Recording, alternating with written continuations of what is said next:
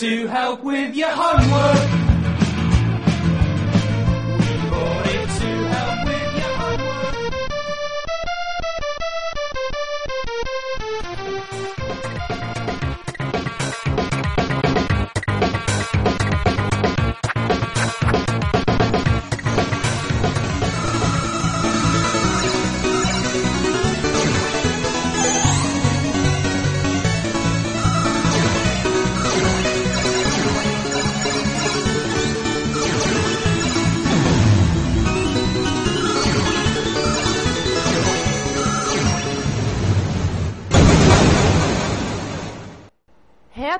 Retrocomputaria, porque velho é o seu PC. Spartans! Ready your breakfast and eat hearty. But tonight we dine in hell! Começamos aqui a parte B do episódio 3, falando dos micros da Sharp, da Fujitsu e da NEC. Logo iremos falar dos Sharp Z1, dos Fujitsu FM77, dos NEC PC88 e ainda alguns outros. No final, comentários e e-mails relativos ao episódio 2. Então, segue o episódio. Sharp é o X1 e o NZ. É, o MZ. MZ ou NZ? M, MZ. M de Maria. Ah, tá. E o X1. São duas linhas que, inclusive, apesar da MZ ter vindo um pouquinho antes, são duas linhas que elas foram lançadas pela Sharp no Japão quase simultâneas. Que acontece é o seguinte, o, o nosso ouvinte vai ficar falando, poxa, Sharp, Hotbit? Não. Esqueço isso, a Sharp do Japão nunca entrou no consórcio do MSX. tive uma conversa com uma pessoa responsável da Sharp da época, conversei, e ele falou claramente que a Sharp japonesa reclamou. Assim, deu uma cutucadinha assim de leve do tipo, ou vocês tiram, param de fabricar MSX, ou então a gente corta o direito que vocês têm ao nome. Deu no que deu. Mas a gente vai comentar disso melhor no- nos episódios sobre MSX. É, então a Sharp nunca entrou no pro padrão MSX e sempre foi concorrente. E a Sharp, ela tinha duas divisões, uma só para computadores e a outra tradicional é, é, de televisões. E sim, as duas fizeram micros. E tinha até uma rivalidade entre elas. Primeiro saiu a série MZ, que inclusive foi vendida em outros países da Europa. Foi? Chegou, chegou a ser vendida na- no Reino Unido, é, se não me falha a memória, na, na Alemanha também chegou a ser é, vendida. E logo depois saiu o X1, que, é- que foi um grande sucesso. Só que ao contrário do MZ, que foi desenvolvido pela Computer Division, o X1 foi desenvolvido pela Television Division. E aí o X1 acabou fazendo grande sucesso no Japão, embora nunca tenha saído de lá. E aí a Sharp acabou também lançar micros da linha MZ e criou-se uma rivalidade dentro da própria. O X1 deu origem ao X68000, que é uma coisa quase mitológica, vamos falar em algum momento no futuro. Vi a luz e vi um X68000. Já botei a mão no X68000.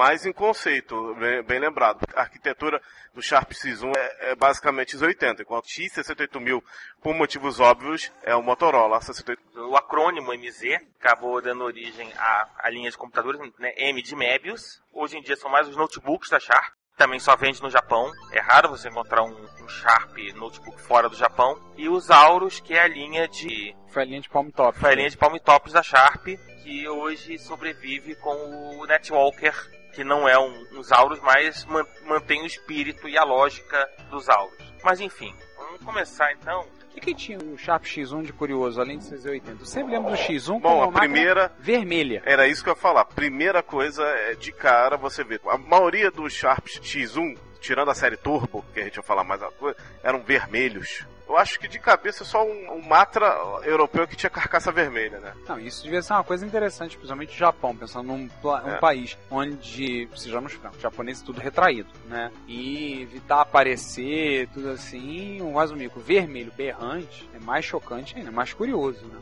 Isso, exatamente. Outra característica do X1 interessantíssima, ele foi, começou a ser fabricado em 82, é o fato dele ter superimpose embutido em todas as máquinas. Todos eles vinham com superimpose embutido. Sim. Pro- talvez pelo próprio fato de ser a Sharp Television, eles eram preocupados em fazer uma máquina forma a, a prenúncio do que viria a ser a multimídia. Eles tinham essa preocupação também com máquina com vídeo e áudio num pacote só. O Sharp X1 justamente por essa característica superimposer, gráfico, ele tinha uns 80 da Sharp, né, clone da Sharp de 4 MHz, 64 de RAM e modos gráficos 320 por 200, 640 por 200 com 8 canais de som e o PSG de três vozes. PS, o PSG eu não estou bem informado, mas pela sonoridade parece muito ser um AY3 80910 também.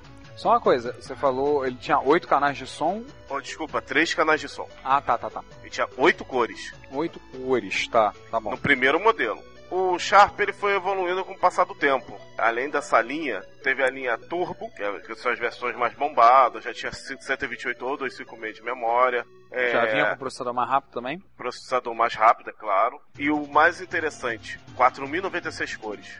No, No modo 320 por 200, claro. Mesmo No assim, modo mais baixo. Mesmo assim, a cor que não acaba mais. O X1 ficou marcado por ter alguns jogos muito bacanas. O que me chamou mais a atenção dele foi uma versão muito boa do Super Laydock, o mesmo do MSX, rodando em 4096 cores.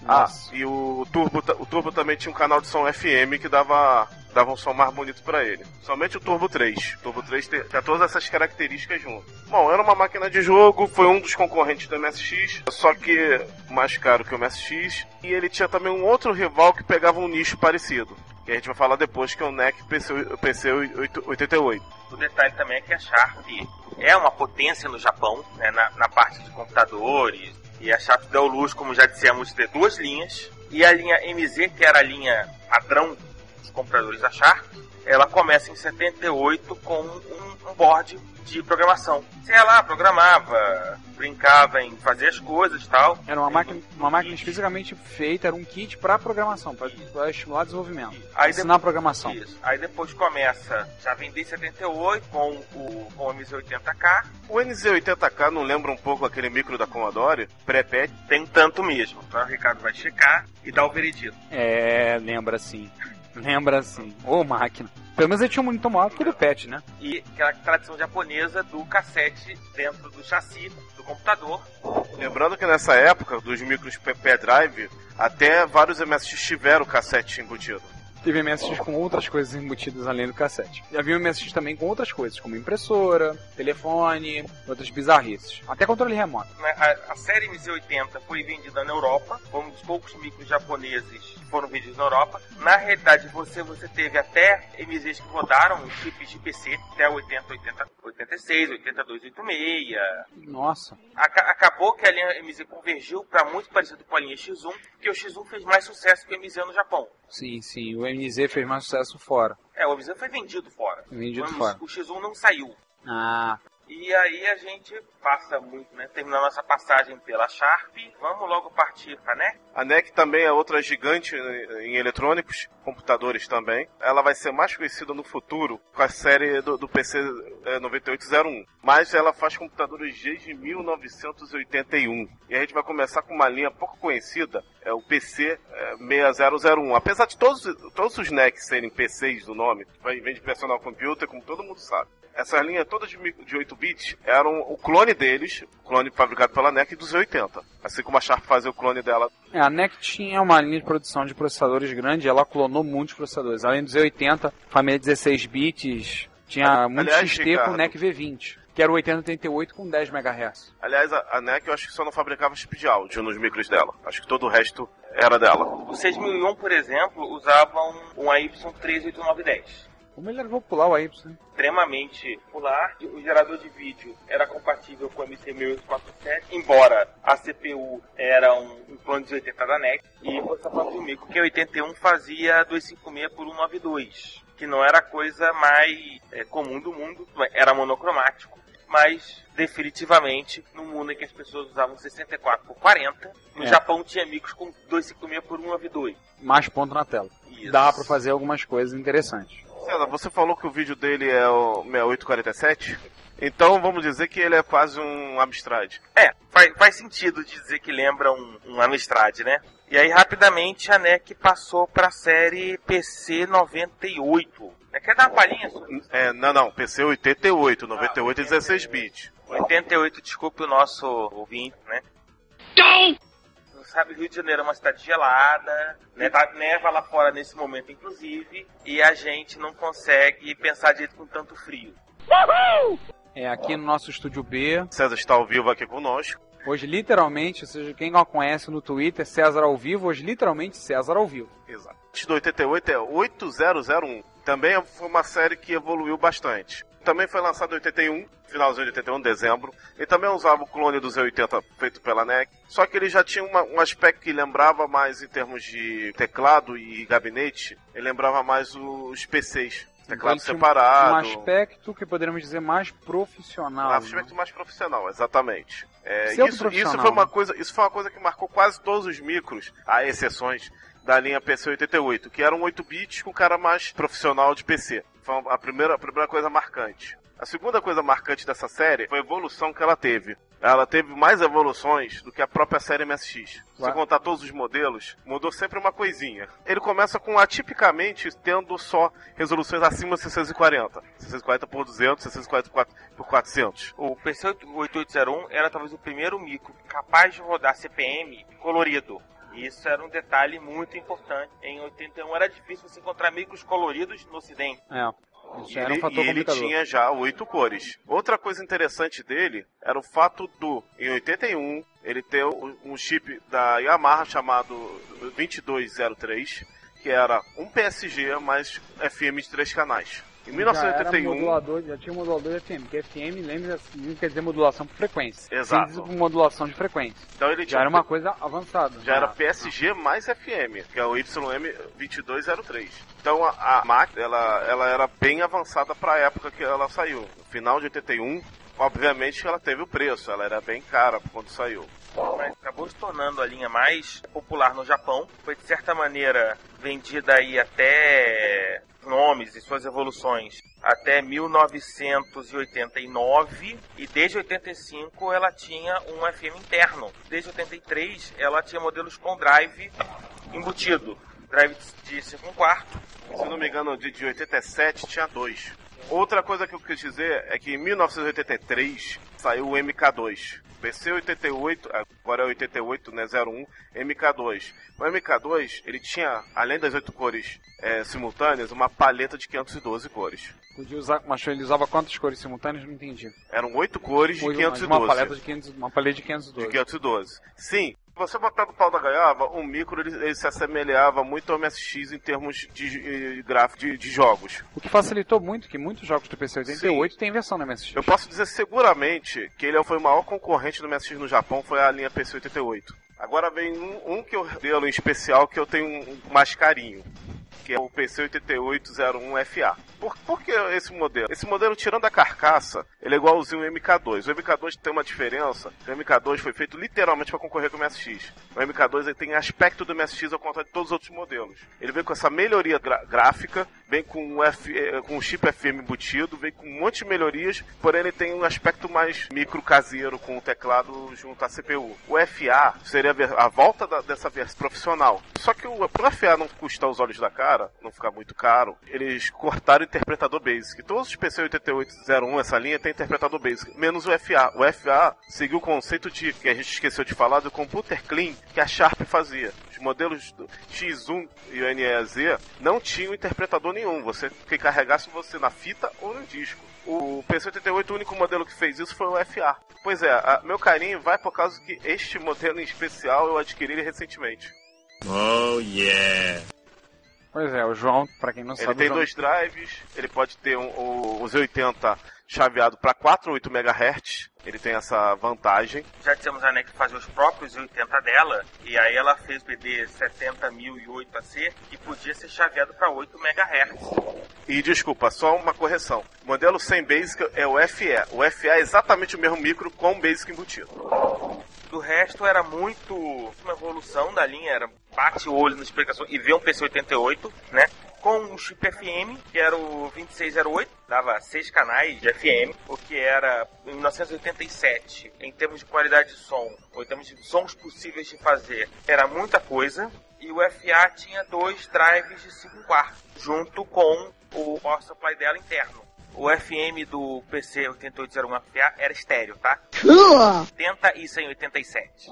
Exatamente. Aliás, gra- Mesmo o MSX Aliás- não teve FM oficial estéreo. Os MSX que tiveram saída estéreo foram porque foram cartuchos FM desenvolvidos posteriormente, inclusive no Brasil. aliás, graças a isso, atraiu um grande número de entusiastas na área de som. Não sei se vo- vocês, vocês que devem, como posso eh, lem- lembrar, de jogos como Street of Rage da SEGA, Yuzo Koshiro começou programando áudio nessa máquina, PC 8801. Inclusive o Yuzo Koshiro, graças a isso, foi contratado pela Falcon e foi ele o primeiro autor, isso no PC 8801, essa- que depois foi portado sim para o MSX, foi o autor da trilha sonora do, do YS 1 e 2. Luiz 1 e 2, não? É, e foi o próprio Yuzo Koshiro, autor de Street of Rage, trilha sonora do Beyond of Oasis, do Shenmue, da, da- todos os jogos da SEGA, Revenge of Shinobi. Ele foi usuário do PC 8801. Ele começou a programar música de jogos gravando o som do Gradius, que tem no PC 8801, e reproduzindo. Ele tem formação clássica de, de música também, piano.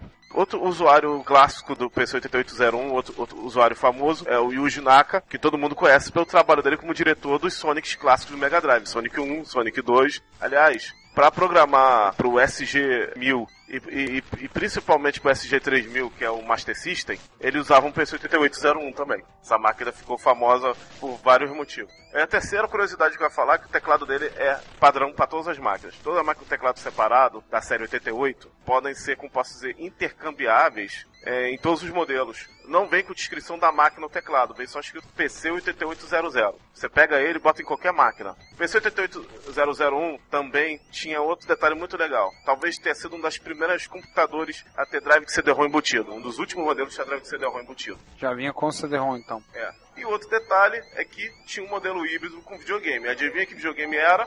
É, PC que PC Engine. né? Claro. Vai dizer, pomba. PC Engine, claro. Óbvio. Existe um modelo que era híbrido, a videogame e computador. Óbvio. Tinha que ser o PC Engine. Afinal de contas, o PC Engine era um videogame da NEC. Exatamente. Só para terminar a série da PC88, eu vou falar do VA. Que o VA é- já era uma série de 16 bits. Vou pincelar, que no caso aqui é micro de 8 bits, mas ele seria, bem dizer, o MSX Turbo R do, do PC88. Também tinha 4096 cores, tinha um outro chip de áudio mais elaborado. Me corrija se eu estiver errado, César. É YM2608, o VA? Não, você teve VAs com 22 é, 03 e teve VAs com 2608. O 2608 também foi utilizado no FA, enquanto o 2203 foi utilizado, por exemplo, no, no FE, que acabou sendo o modelo de entrada do PC-88 no final dos anos 80. O com Basic, o com Basic capado, né? Isso, o, o que você tinha que rodar o Basic a partir de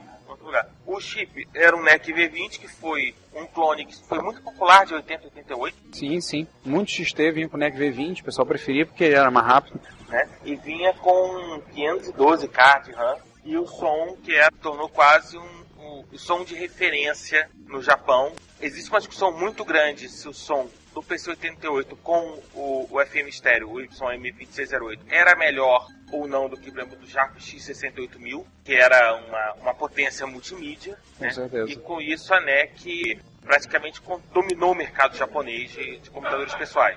Só pra botar o último adeno, que eu acho que o problema do PC 8801 nessa evolução para 16 bits foi o fato que os usuários ficaram confusos que ela já tinha a série PC 9801, PC 88 na evolução dele acaba ficando muito parecido com o 98. Até as carcaças eram parecidas, até os gabinetes eram parecidos. Isso, muito. Gera, isso gera confusão pro usuário. Você não Isso sabe gera é. muita confusão. Então, eles acabaram matando a série 88 em prol da série 98, que já estava também muito popular no Japão, no, no final dos anos 80 para começo dos anos 90. E assim criou-se o mito e a, a história desse micro que teve muitos clássicos em comum com o do MSX. E tem um clássico que não saiu para MSX, mas saiu para PC, depois saiu para vários videogames, que é o Sulfiat. Aliás, outro jogo também, própria Game Art, surgiu em prol do PC-88 fez o Texter e depois o Sulfiat no PC-88. O Texter foi portado depois para o MSX, o Sulfiat não, porque rodava em 8 MHz.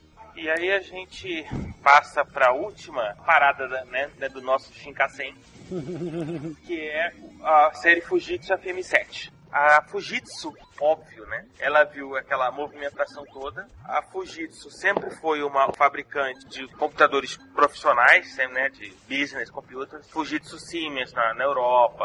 A Fujitsu fe- é, entrou no mercado de mainframes Sim, sim. No entanto, a Fujitsu não tinha uma presença no mercado japonês de computadores pessoais. No Japão, você, a gente tem que lembrar sempre, as empresas são muito mais verticalizadas do que no Ocidente. A mesma empresa faz tudo que você precisa, praticamente. A Fujitsu fabricava HDs, por exemplo. Fabricava HDs, fabricava é, com- computadores é, business, mainframes, etc e tal. Ainda fabrica notebooks. E ela entrou no mercado japonês em 82 com o FM7, que era muito parecido com o computador que a gente já falou no episódio dos Estados Unidos, que foi o famoso Coco, né, o TRS Color. Como o Color Computer. Tinha dois 6809E, que era o CPU principal, e outro que controlava os gráficos. Né, Usava uma CPU para controlar os gráficos, É. os gráficos. para poder chegar Curioso. a 640 por 200, com 8 cores, porque era o que a concorrência tinha. A concorrência toda tinha 640 por 200. E era inclusive a resolução padrão máxima do VGA, né? Do, do CGA da época. 340 por 200. O modelo original vinha com 64K de RAM, 40 de ROM, vinha com o nosso velho conhecido AY38910. O sistema operacional para os conhecidos de Coco era o S9. Lembrar que o S9 a gente não comentou e dali foi derivado e hoje em dia ele é usado como sistema operacional para arquiteturas embarcadas. A gente vai voltar quando falar mais sistemas operacionais, um episódio mais à frente. A gente vai comentar um pouquinho sobre o S9 que ele até hoje não é usado. Você podia colocar um disco, você podia colocar um HD 10 ou de 20 MB, você podia usar, tinha um- basic dele, mas você podia usar o S9 ou você podia usar o Flex. Flex. Flex, os Coco Lovers conhecem, que é um DOS muito parecido com um CPM pro 68XX, 09, etc e tal. Tinha, a, a Fujitsu vendia um monitor dela, acabou criando uma linha, né? Tem, aí um, um heritage dele. O FM New 7 apareceu depois como sucessor, aproveitando todas as vantagens do desenvolvimento da microeletrônica na época, era igualzinho, mas é, simplesmente aproveitou essas coisas todas para poder diminuir o preço. O- não era um micro barato o FM7. E olha que o FM7 ele usava um estilo de, de carcaça, né, de gabinete mais pessoal, com, com, com teclado junto à CPU. Não tinha nenhuma extravagância, talvez só flop embutido. Ele tinha flop embutido ou só nos últimos modelos?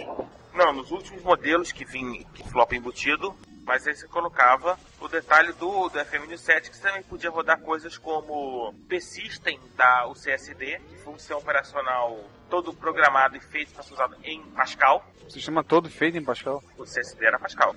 O CSD tinha, tinha um Pascal conversão, o CSD Pascal. Isso. Interessantíssimo É, isso. É interessantíssimo ver, ver esse, esse código, ter acesso a esse código fonte. Se você colocasse uma expansão de Z80, né, um cartão de expansão, você tinha lá o seu CPM velho de guerra e conhecido. Outro micro marcante foi o 77AV, que é de 85. É entendo que a Fujitsu entrou no consórcio MSX, mas ela continuou produzindo micros dela também. Em resumo, ao contrário da Sharp e da NEC, ela, ela jogava nos dois times. No próprio dela e ainda no consórcio do MSX. Provavelmente por ser dois micros de, de preços diferentes, ele não havia talvez uma competição direta. Não essa fosse a desculpa, ele não compete diretamente com o MSX. O AV, o primeiro detalhe interessante dele é, é que o teclado era sem fio, era conectado ao, à CPU via infravermelho. Hum, Ele podia fazer 640 por 200 em duas cores, ou, o que é muito mais bacana para jogo, 320 por 200 com 4.096 cores. porra, com certeza. Não precisa de resolução, precisa de cor. Em, em vídeo rápido. né? Entendeu? Três canais FM, três canais PSG. Saída analógica RGB. Afinal de contas, o AV era de áudio e vídeo. Saída TTL, também RGB. Você tinha drive de 3,5 DD embutido no, na carcaça. O ano dele, 1985, ele. Isso. O 3,5 já tinha surgido, o 3,5 surge no final de 83. O, o AV1 tinha um disco e o AV2 tinha dois discos, 3,5. Né? Quatro portas de expansão, duas portas de joystick. Não era também nenhum micro barato, mas talvez o mais interessante é que deu origem a um monstrinho chamado FM Town. O monstrinho, né? Também conceitualmente falando, já que o F-Towns ele é bem diferente em termos de componentes, mas o conceito do, do AV é parecido. Ele tinha um modo multipage, você podia definir duas telas de 460 por 200 com 8 cores cada, ou seis telas de monocromática e 640 por 200. Você chaveava entre essas telas. Isso. Esquema de páginas virtuais.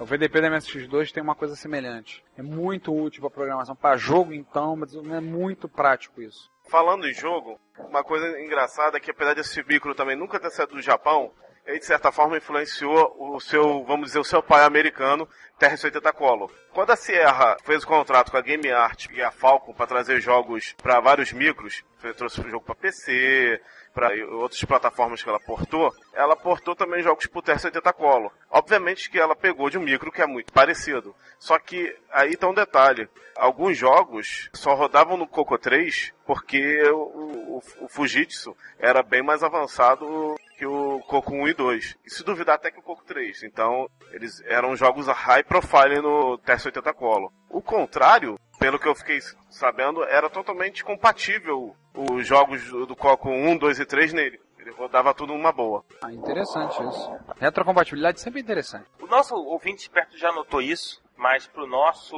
ouvinte que também tá chegando agora, ou então se perdeu no meio das nossas divagações sobre o universo japonês e coisas do gênero, todos esses três grandes micros que nós comentamos, a linha Sharp X1/MZ, o NEC PC88 e o Fujitsu FM, eles, eles tinham em comum uma arquitetura muito parecida com o que nós vamos ver no MSX. Ou seja, Sim. você utilizar proce- processadores específicos para cuidar de áreas como áudio e vídeo, tirando isso de- das costas do, do processador principal. Quais são as vantagens disso? Primeiro, você conseguia é, muito mais potencial gráfico dos seus micros do que os seus concorrentes ocidentais. Com certeza. Segundo, você, você conseguia esperar a CPU para fazer aquilo que ela sabe fazer direito, que é Processamento de dados. processamento de da- números, dados, né? Por isso até que micros de 8 bits, né, com chips de 8 bits, conseguiam alcançar é, resoluções que nenhum outro micro de 8 bits fora do Japão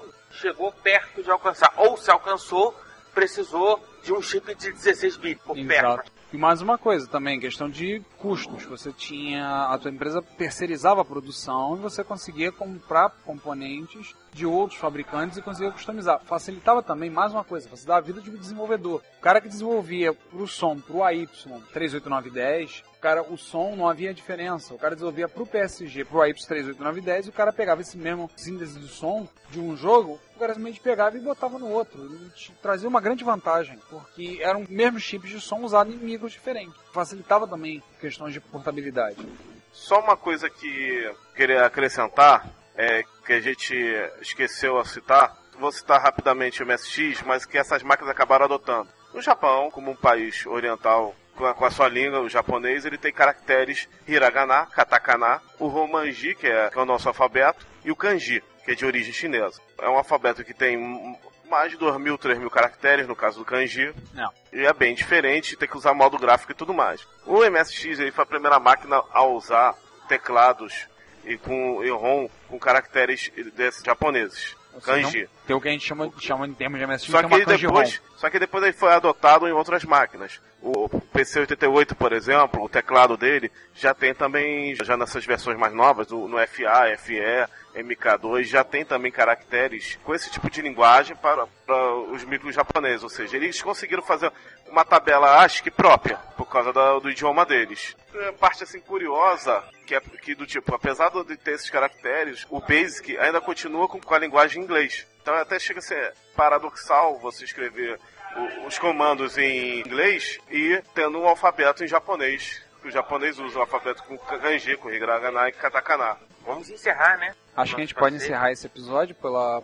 Ah, pela tem outra coisa, tem outra coisa também a falar que os Não, não vamos encerrar agora. O João lembrou de mais uma coisa. os kart japoneses. O padrão SCART japonês. É um padrão de conexão para vídeo. Diziam os SCART europeu, os SCART japonês. Ah, não me lembro a pinagem. Eu sei que os, eu conheço um pouquinho mais do SCART europeu. Aquele conector grandão de 21 pinos. Mas os SCART japoneses eu não tô lembrando de É, depois vamos pesquisar melhor justamente sobre essa particularidade para ver se ele tem alguma coisa em comum. Mas o fato do Japão ter usado um padrão parecido com o do europeu também chega a ser muito curioso. É, porque o SCART, o conector SCART foi usado principalmente em micros europeus, mas não todos, porque era um conector grande, né? E japonês, pelo menos dos todos os micros japoneses, poucos que eu tive contato, não me lembro de ter visto um com SCART japonês. Embora eu lembre vagamente como é que é. Então, senhores, acho que volta pela Ásia, tá bom, né? Agora, Ah, certamente que não, não chegamos nem próximos de esgotar assunto. com né? certeza. Particularmente um assunto que desse lado do mundo é pouco explorado e pouco conhecido. É. Né? Embora os micros japoneses de 8 bits eram absolutamente fantástico sobre qualquer aspecto que você visse. E, de certa maneira, é uma pena que eles tenham saído do Japão, mas esperamos que vocês tenham gostado né, dessa pequena passagem e esperamos que isso tenha estimulado, o, o- estimulado vocês a procurar, de repente você tem lá aquele, aquele mico ali perdido, ou outro com a vontade de conhecer um pouco mais, etc e tal. Então é isso, senhores. Finito. Finito. Senhoras e senhores, todos que nos ouviram, Snatchers, humanos, é, alienígenas, obrigado pela sua audição. Faltou quem? É, faltou os nave, né? Ah, é, os naves. Agradecemos Os pela sua- bacterianos também. Com certeza, os bacterianos. Já estávamos esquecendo. mandar um abraço pra eles. Mandar um abraço a bacterianos, né? É, agradecemos a sua audição. Nos vemos no próximo episódio, onde nós vamos estar um pouco mais soltos do que o de costume. A gente vai falar de MSX. Então se prepare para ter um episódio de 15 partes. Então, sou Ricardo Pinheiro. Obrigado. Nos vemos no próximo. Até mais. Eu sou o João Cláudio Fidelis. Eu gostaria que vocês continuassem no- no- nos escutando e até o próximo episódio. Eu sou o César Cardoso. Mais uma vez, enviem os seus e-mails. A gente vai ler, a gente, na medida do possível, vai responder. E segura a gente no próximo episódio. Até. Começando mais uma sessão de e-mails, comentários, tweetadas e coisas do tipo. Tivemos mais alguns comentários, né, César? Pois é, né? Aos poucos a gente tá conseguindo atrair uma galera que comenta. A gente é um podcast muito jovem ainda, mas eu tô gostando muito do nível dos comentários. Tem coisas muito legais que estão aparecendo e que eu acho que vale a pena a gente citar, inclusive com e-mail de gente importante, né? Pois é, a gente tá caindo nas graças de algumas pessoas importantes, conhecidas daí da podosfera. Como bom tímido, eu fico sem graça ao receber elogio. Bom, como todo mundo nesse podcast é tímido, embora ser tímido não seja né, uma coisa obrigatória para fazer parte do retrocomputaria, vocês entendam aí que a gente fica meio sem graça os elogios que a gente recebe. A gente gosta, mas como bons tímidos, ficamos sem graça. É, Mas que bom que o pessoal tá gostando, né? Acho que a gente pode aproveitar e comentar também do BGM, né? Tem alguns comentários a respeito do BGM. Ah, do BGM. Vamos Aliás- fazer um pacote. Exatamente. E teve uma coisa interessante, teve uma sugestão de um nome novo pro Retrocomputaria Especial BGM. Me Sugeriram o, o Serial 101, que eu infelizmente não sei o nome dele, mas ele sugeriu um nome interessante, sugeriu Retro Hits. A coisa é você pensar, né? Eu também achei bem, bem bacana. Eu acho que é um nome, ficou um nome original, né? Então, é bem possível que a partir dos próximos a gente já rebatize para Retro Hits e fica o Retrocomputaria e o Retro Hits saindo. Ah, sim, acho que do, do- do- dos BGMs, né? O primeiro BGM, que foi as músicas do J-War, tem um comentário do Samuel Varela, né? O maior comentador de podcast do Brasil, que elogiou, Quiçá do mundo. quiçá do mundo, né? Eu não conheço nenhum podcast que ele não tenha comentado. Elogiou as músicas, gostou, né? No BGM, no primeiro deles, que foi as músicas do J-War. No segundo BGM, a gente tem o nosso segundo comentador, que é o Edgar. O Edgar é de Uberlândia, Minas, e tem sido uma pessoa. Irlândia. Berlândia. Irlândia. Grande amigo, um grande amigo nosso, inclusive, é, estudou na Universidade Federal de Uberlândia, está voltando para lá para fazer o seu doutorado. Um abraço ao nosso amigo Spy, Dois abraços aos pais. grande figura, grande cabra. É. O único homem que consegue andar em São Paulo num calor infernal de sobretudo, coturno, calça jeans por dentro do coturno e óculos escuros. É o Spy, né? Você É. olha de longe e você sabe, é o Spy. É, e ele consegue ser aquele que todo lugar que ele vai, alguém aparece e diz que conhece ele. O Edgar elogiou, gostou muito na boa qualidade da edição, isso que a gente tá mandando muito bem. E dizer pra ele, Edgar, muito obrigado pelo elogio, que eu vou te contar uma coisa, dá um trabalho dos infernos a edição. Vou confessar uma coisa que poucos. Se o pessoal colaborasse, tipo, né, essas coisas como eh, bits de um lado, operadoras do outro, microfones, resolvessem colaborar com operadores, vezes colaborar com os microfones, vezes colaborar com os bits que estão passando, o nosso trabalho seria muito mais fácil. Como de vez em quando eles entram em TPM e um não conversa com o outro, a gente já viu o que acontece. dá muitas vezes pra acertar, cortar. Depois que a gente ouve a nossa voz gravada, que a gente percebe quanto a gente gagueja, quanto a gente volta e atropela. Mas estamos melhorando. Com a prática a gente está melhorando. né? que bom, obrigado, estás gostando da nossa edição. Ele está sempre comentando no Twitter também. Ele tá sempre falando que vai baixar. Opa, tô curioso, quero ver como é que vai ser esse episódio. Sempre comenta, sempre manda alguma mensagem. Obrigado, Edgar, ter sido uma pessoa que tem participado, comentando também. Né, ter sido talvez o nosso maior comentador. Tem mais, pessoa que mais parecido obrigado pelos desejos pra gente, mu- muito sucesso. Continua assim que um dia a gente chama você pra participar, pra gravar um com a gente. Aliás, a gente já pode falar que né, vamos ter surpresa no ramo de, de convidados? Sim, sim. Além do que o quarto elemento, ao qual a gente não cita o nome, ele outro dia resmungou com isso, disse que iria gravar com a gente, falou, não, tem um episódio, esse episódio eu gravo com vocês. Eu virei pra ele e respondi, a gente já gravou, a gente já gravou, perdeu, ficou pra trás.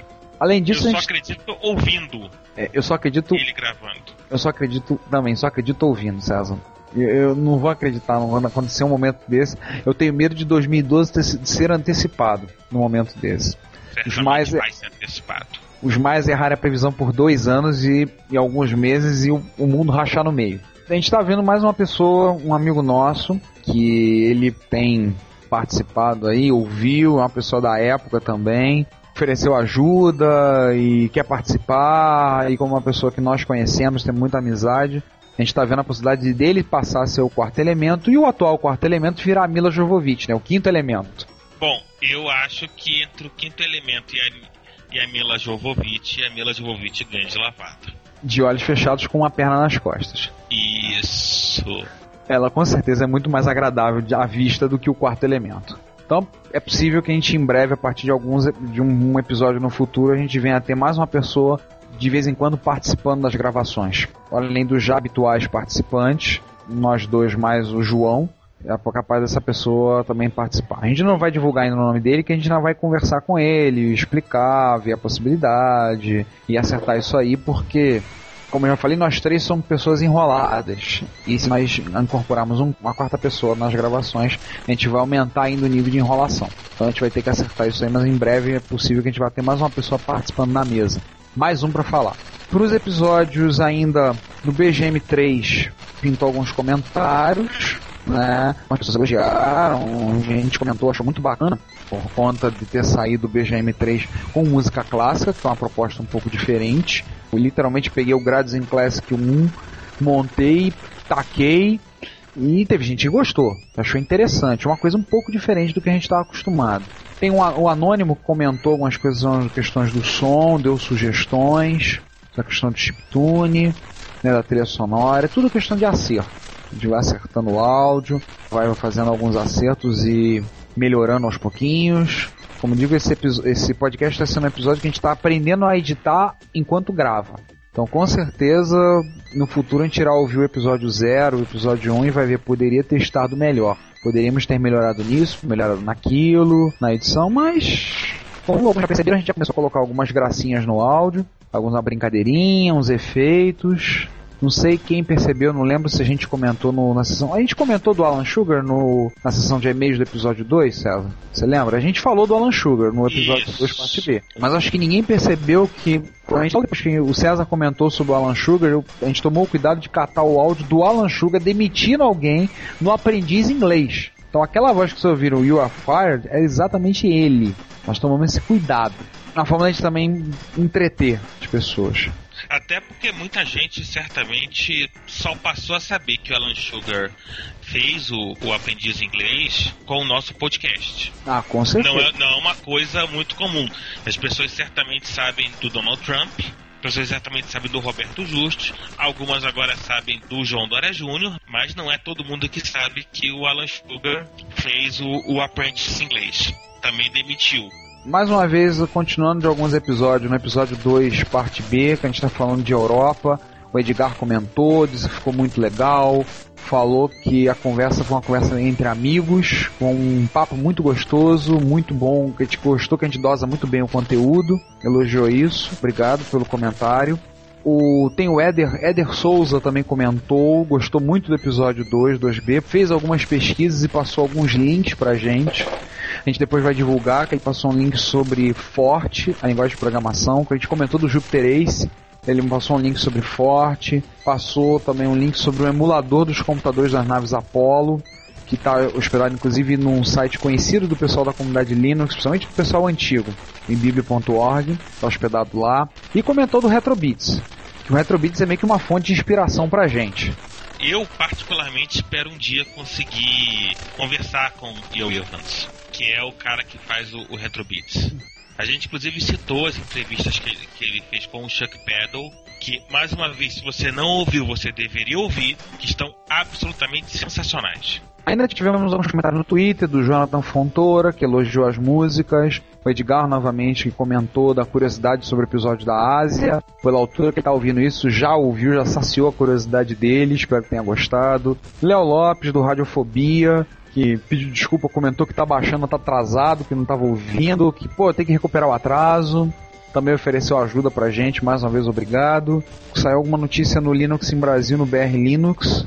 Obrigado, Augusto Campos, que sempre que eu mando alguma coisa ele divulga. Mesmo que não esteja diretamente relacionado ao Linux, o Augusto sempre bota, sempre bota uma notícia, comenta.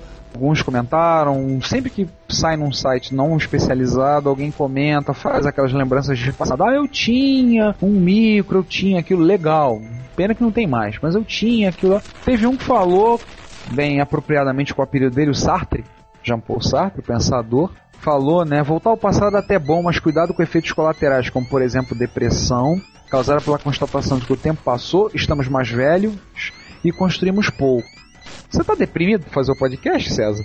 Não, Nem eu. Pelo contrário, tem muita gente que tem essa coisa, ah, ah, vamos voltar, é, aí fica deprimido, até porque hoje em dia se perdeu muito do que, que a gente fazia nos anos 80, mas eu acho que também é uma maneira da gente passar, e particularmente passar pra, pra galera mais jovem, por de onde surgiu isso tudo que eles têm hoje em dia. Certamente hoje quem tem 15 anos, 16 anos, já viu o mundo nascer com isso, Aí a gente tenta puxar dizendo que não, que toda vez que a gente fala de passado, a gente corre sempre esse risco né, de de ficar deprimido, de ver que o tempo passou, de ver que as coisas mudaram muito, de que coisas que se faziam nos anos 80 hoje em dia é até desestimulado, mas também a gente mostra não surgiram as coisas do nada. Pelo contrário, a gente teve uma, uma efervescência, né, uma sopa ali primordial que permitiu surgir isso tudo que a gente tem hoje em dia. que é interessante também mostrar que as plataformas podem estar comercialmente mortas, mas elas estão muito vivas com desenvolvimento, com criações e com ideias e gente produzindo. Daí é uma sessão de notícias, né? Aí Não é falar de notícias do passado. A gente não está abrindo uma revista de 20 anos atrás comentando e lendo coisas que foram no passado. A gente está lendo coisas que estão acontecendo agora e trazendo aí, mostrando que essa efervescência, coisas como o César falou, que eram do passado, que hoje em dia não são mais considerados, como a gente fez muito de pegar uma listagem, programar em Basic, aprender a programar, exercitar, que mesmo que a gente não exercite mais a programação hoje em dia, mas isso foi importante pra gente, inclusive para nossa formação, não é uma prática muito comum atual, mas é interessante ver que há continuidade, mesmo que alguns não estejam falando, não estejam fazendo, a coisa mudou muito, né? O Edgar comentou isso uma vez, falou, é muito bom ver, falar da internet, falar desse período da informática muito antes da era Orkut e MSN. O professor Pierluigi Piazzi, que é um referencial para todos os usuários de MSX, quem não leu os livros da editora Aleph, eu tive a oportunidade de conversar com, o Piazzi pessoalmente e virar para ele dizer que ele foi uma das muitas inspirações que eu tive para ser professor. E ele me pediu desculpas por isso. E ele falou que ele critica um pouco dessa era agora, porque ele diz que a humanidade voltou para os hieróglifos. Desenho, voltou para o hieróglifo, voltou, saiu um pouco do que era. Tudo bem, é uma evolução. Mas o pessoal perdeu um pouco do raciocínio analítico, do raciocínio lógico, da coisa que nós desenvolvemos nos anos 80. Um período tão rico, né? um período que vale a pena falar. Não só falar e continuar falando do que foi pra falar o que é. Então não se preocupe que tem ninguém deprimido. A gente, a gente usa, gosta da plataforma. A gente falou no episódio zero que a gente tem em termos de máquina, em que nós temos em termos de arquitetura, mas a gente também trabalha com PC, tem PC, tem micro, usamos aí. Só que a gente tem um carinho especial por essas máquinas, tem um carinho muito especial pela retrocomputação em si. Tem um carinho muito especial. Não que a gente vá parar e olhar passado, ah, o tempo passou, nós estamos mais velhos, nós estamos com o cabelo branco, e não sei o que, nós não fizemos tanto. A gente não entrou na crise dos 40. A gente está longe ainda da crise dos 40. E mesmo que crise dos 40 passou longe, porque a gente não tem isso. Não vamos parar e olhar para o passado. A gente está olhando para o futuro, mas comentando coisas do passado, que é muito bom. É trazendo coisas do passado e trazendo também coisas que estão acontecendo agora. E tem muita coisa ainda sendo feita. Certamente a gente ainda vai surpreender com episódios que fogem ao padrão que a gente montou. Né? Ou inclusive já está engatilhado aqui, né, Ricardo? Da- Daqui a pouquinho, daqui a pouquinho, daqui a alguns, daqui a alguns BGMs, né, a gente vai entrar e, isso, né, e entrar com desses episódios que a gente não fala de passado, a gente fala de presente, mas com olhar no passado. Exatamente. Último dos comentários, para depois ler os e-mails, tem do David Dalben, que ele comentou, falou, gostou, ficou com pena porque o podcast é quinzenal, mas ele entende que as nossas possibilidades. Comentou da sua origem, origem na informática, passou pelo CPM, começou antes de mim, da gente, começou em 84. É, deu aula num cursinho com CP200. Quando falar de jogos, ele lembrou de um desenvolvedor que eu não conhecia, não lembrava o nome do Chris Christopherson, cara, muito bem com gráficos, e sugeriu fazer um episódio sobre Prológica. Aí eu até comentei pra ele, "Ah, a gente quer fazer sobre Prológica, sobre microdigital, a gente quer fazer isso, não esquecemos disso. Mas é como já falamos uma vez, a gente tem tanto assunto pra falar, se a gente for falar todos, a gente tem assunto uns 4 ou 5 anos de podcast fácil. A gente vai chegar lá, é a nossa intenção. A Chega- gente não chegou nem ao primeiro ano ainda, Pois é, a gente tá gravando por agora o comentário do episódio 3, a gente não chegou nem o primeiro ano, a gente vai chegar lá. Aguarde e confie. Dos, e- dos e-mails, eu queria ler um e-mail de uma, uma das pessoas ilustres que nos ouvem, tem ouvido, participado. Falcão Azul, que não tem o Bionicão. Esse Falcão Azul não está acompanhado pelo Bionicão. Ele é do podcast do site Mona Lisa de Pijamas, é do Monacast.